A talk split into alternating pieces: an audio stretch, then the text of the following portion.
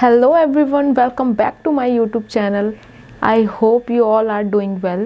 जैसा कि अपनी लास्ट वीडियो में मैंने आपसे शेयर किए थे पाँच ऐसे साइकोलॉजिकल फैक्ट्स जो कि बॉयज़ के बारे में थे तो आज मैं उस वीडियो का पार्ट टू आपके सामने लेकर आई हूँ आई होप आज की वीडियो भी आपको उतनी ही अच्छी लगेगी तो इस वीडियो को एंड तक देखना ना भूलें और शुरू करते हैं हम अपने आज के फैक्ट से बात करते हैं हम फैक्ट नंबर वन की हमें लगता है कि जो बॉयज़ होते हैं, वो इमोशनल नहीं होते।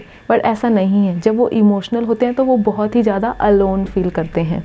और ऐसे में वो किसी दूसरे से लव और सपोर्ट की डिमांड रखते हैं। बात करते हैं हम फैक्ट नंबर टू की।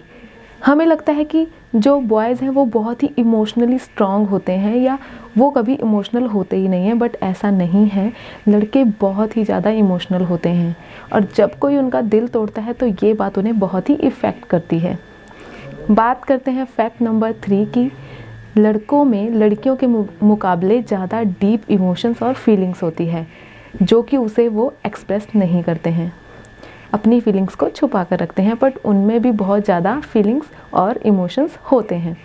बात करते हैं हम फैक्ट नंबर फोर की। कहते हैं, बहुत से ऐसे लड़के हैं जो अपने फादर को अपना रोल मॉडल समझते हैं। और आपने कभी नोटिस किया होगा, वो अपने पिताजी की तरह ही हरकतें करते हैं और उनकी तरह बिहेव करते हैं। बात करते हैं हम फैक्ट नंबर फाइव की। जैसे लड़कियों को बहुत जेलसी होती है, उसी तरह लड़कों को भी बहुत जेलसी होती है। उनके अंदर भी जेलसी फैक्टर होता है। अगर कोई किसी लड़के के सामने उनके चाहने वालों के साथ फ्लर्ट करता है तो ये बात उन्हें बहुत बुरी लगती है और वो इस बात से जेलस फील करते हैं। तो ये थे आज के पाँच साइकोलॉजिकल फैक्ट्स जो कि बॉयज़ के बारे में थे। आई होप आपको ये फैक्ट्स बहुत अच्छे लगे होंगे।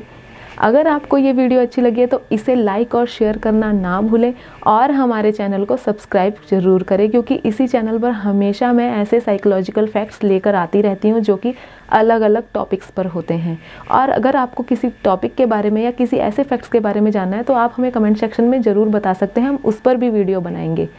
तब तक के लिए इस वीडियो को लाइक और शेयर करें। Thanks for watching